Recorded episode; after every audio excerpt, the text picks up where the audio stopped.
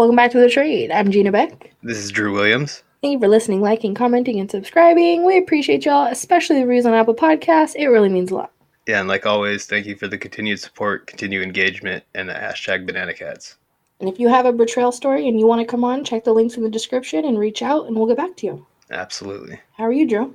I'm doing all right, G. How are you? I'm good. I'm good. Um, excited to get into this podcast today. It's the beginning of 2021. I hope you all are doing well and have a bunch of goals and, you know, just have a good year, better year than last year. Yeah, try and be more positive this year. At least that's what we're trying to do over here. This took place in Massachusetts. A police officer responding to a shoplifting incident but decided that punishment didn't fit the crime. So he bought groceries for the suspects instead. It was five days before Christmas when Officer Matt Lima responded to a stop and shop responding to a report of shoplifting. Upon his arrival, the officer learned that two women with two young children had not scanned all of their groceries at the self checkout before exiting the store with numerous items not scanned. Lima took the two suspects aside and learned they had fallen upon hard times and attempted to take additional groceries so they could provide a Christmas dinner for the two children. The mother of the children was not working and had some other family issues going on, and what she had taken was Christmas dinner for the kids. Officer Lima served the two women notice not to trespass forms and refused to file criminal charges. Lima's boss, Chief George McNeil, said that this incident is a true testament of the officer's great character and decision making. The two children with the women reminded me of my kids, so I had to help them out, said the officer. Officer Lima then purchased gift cards in the amount of $250 with his own money so the woman could be able to purchase groceries for their Christmas dinner at another stop and shop location. I would like to personally commend Officer Lima for his actions, Chief McNeil said. They exemplify what it means to protect and serve the members of our community. He made the generous decision to not press charges and instead ensure that they would have a Christmas dinner they could enjoy these these type of stories like I think people need to hear more of them. There's I think there's a lot more police officers that are like Officer Lima than there are, you know, the corrupt bad cops that just want to give you a ticket and put you in jail.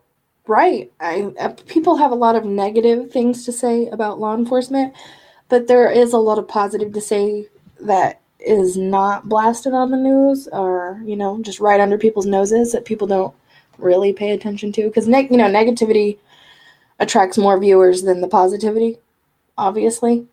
So it's good to talk about stuff like this like you said. And something that correlates with it is around the same time that this was posted a pastor you know had a news story come out about his bike being stolen.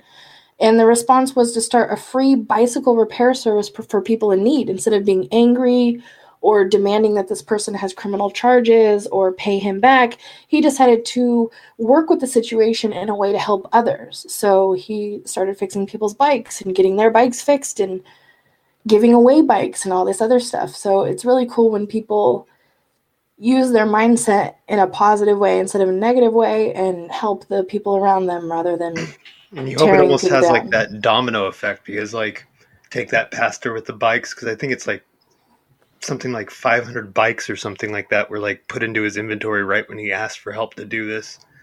You know, the chain, the domino effect of what that officer did for that family. You know, the kids might look at officers different now. You know, they didn't charge my mom more. We still got Christmas dinner. You know what I mean? That those type of impressions, I think, can be long lasting and good for society. Right, exactly what you just said. Now, within that home, I guarantee you the mom, the dad, the aunt, the uncle, whoever will not be bad mouthing, you know, law enforcement in which that gets passed down to children, in which they, if they have a run in with the law, they might just remember how their parents talked about them and then, you know, they react in that way. They don't react in a respectful way. But now that could totally change a bunch of mindsets in all around their community. This kind of leads me to a, another I don't know what how you would say it's completely related, but it's just more humanizing side of society that we need to hear right now. This was released January 1st on the Washington Post. High school student needed help with tuition, so an unlikely group stepped in prison inmates. Shortly before Cy Newsom Green's sophomore year in high school, a family health crisis ate up the money that would have paid his tuition at a private Catholic school he'd been attending for a year. His father needed a heart transplant, his mother lost vision when a softball hit her eye, and both parents lost their jobs. Cy was thriving and happy at an all boys Palma school in Salinas, California, and the school could provide some scholarship help, but not enough to cover the $12,900 annual tu- tuition. That's when an unlikely group of people stepped up with the remainder of the tuition. The inmates at nearby correctional training facility, also known as Soledad State Prison. The inmates pulled the money they earned bit by bit from doing prison jobs such as cleaning and clerking. They raised a total of $32,000 over about three years, which is remarkable considering the feat that prisoners are earn a base wage of eight cents an hour for the many daily jobs they do, such as mopping floors. I broke down and started crying because I knew where the money was coming from, said Cy's father, Frank Green, about the donation. Green, 49, had recently lost his job with the limo company. The inmates started gathering their money in fall of 2016, and they collected enough to cover of Cy's high school tuition starting with his sophomore year in 2017. They raised $24,000 from their own pockets and also received an, an additional $8,000 in donations from outside the prison. The project was first reported in CNN back then.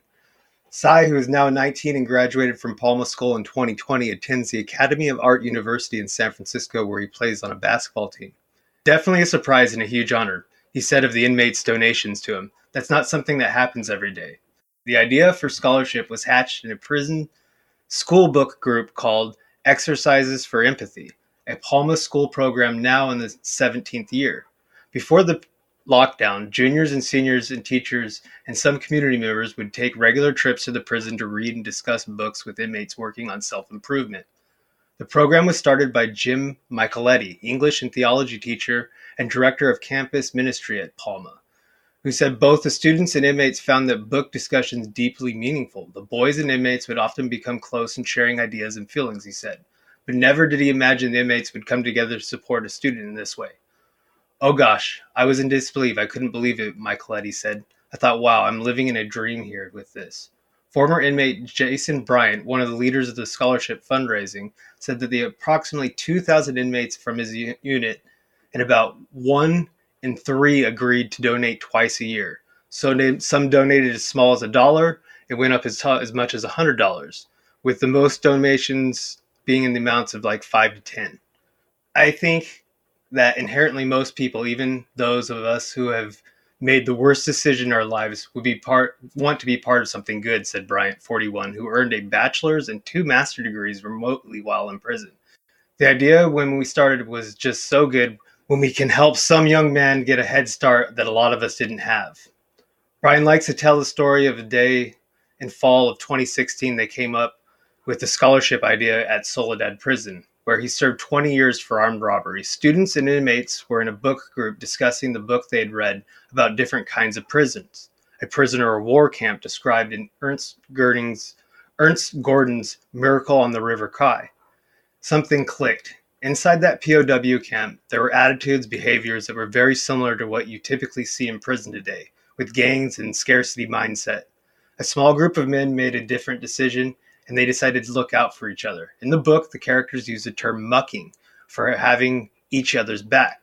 Fellow inmate Ted Gray, who was Bryant's co defendant in the fatal robbery in 99, leaned over to Bryant and said to him, Jay, we need to muck for a young man to attend Palma School. They came up with the scholarship idea and soon asked Micheletti to recommend a student in need. He told them about Cy, who seemed to be the perfect fit. It was quickly decided, and five inmates who called themselves the Phoenix Alliance, including Bryant and Gray, went from cell to cell encouraging fellow prisoners, most of whom who earned less than $20 a month at their jobs, to donate what they could twice a year. Bryant and his fellow team leaders told Cy's story to the inmates and asked for donations. Over three years, with some outside help, they raised the tuition. They sent the money to the school a few times a year to keep up with the tuition bills. In prison, inmates spend their money on on-site general store where they can buy snacks, hygiene items like toothpaste and deodorant. The state provides only soap, clothing, toilet paper, and meals. While most prison jobs pay pennies on the hour, a few prison jobs, such as making furniture, pay a dollar an hour. That's really crazy and sad that they get paid that low. The thirty-two thousand dollars that the inmates raised include eight thousand kicked in by creating restor restorative opportunities and programs, a nonprofit group that Gray and his father started in 2008. All five Phoenix Alliance members are out of prison, and four of them, including Bryant, the director of Re- restorative programs, now work at a nonprofit organization which is based in Folsom, California. So this was just another one of those stories, and this this goes into super detail about how they got the program going and things like that. But it was just really cool to see guys, like I was saying, how crazy it is making eight cents an hour, donating twice a year to put some kid that's not even their own through school, and it's just, I think it's uh, just a testament of how cool humans can be when they want to be. Even some people stuck in really bad situations like state prison. Yeah, 100%. It's an interesting perspective on things for sure. And I think everybody has their own opinion, but I totally agree. But yeah, that was just one of those things that, uh, I don't know. I like seeing more positive things like that, especially coming from a big platform like Washington Post, who never really has anything positive to say, I feel like. Yeah, exactly. I think that it's a good change, right? A good change in the media.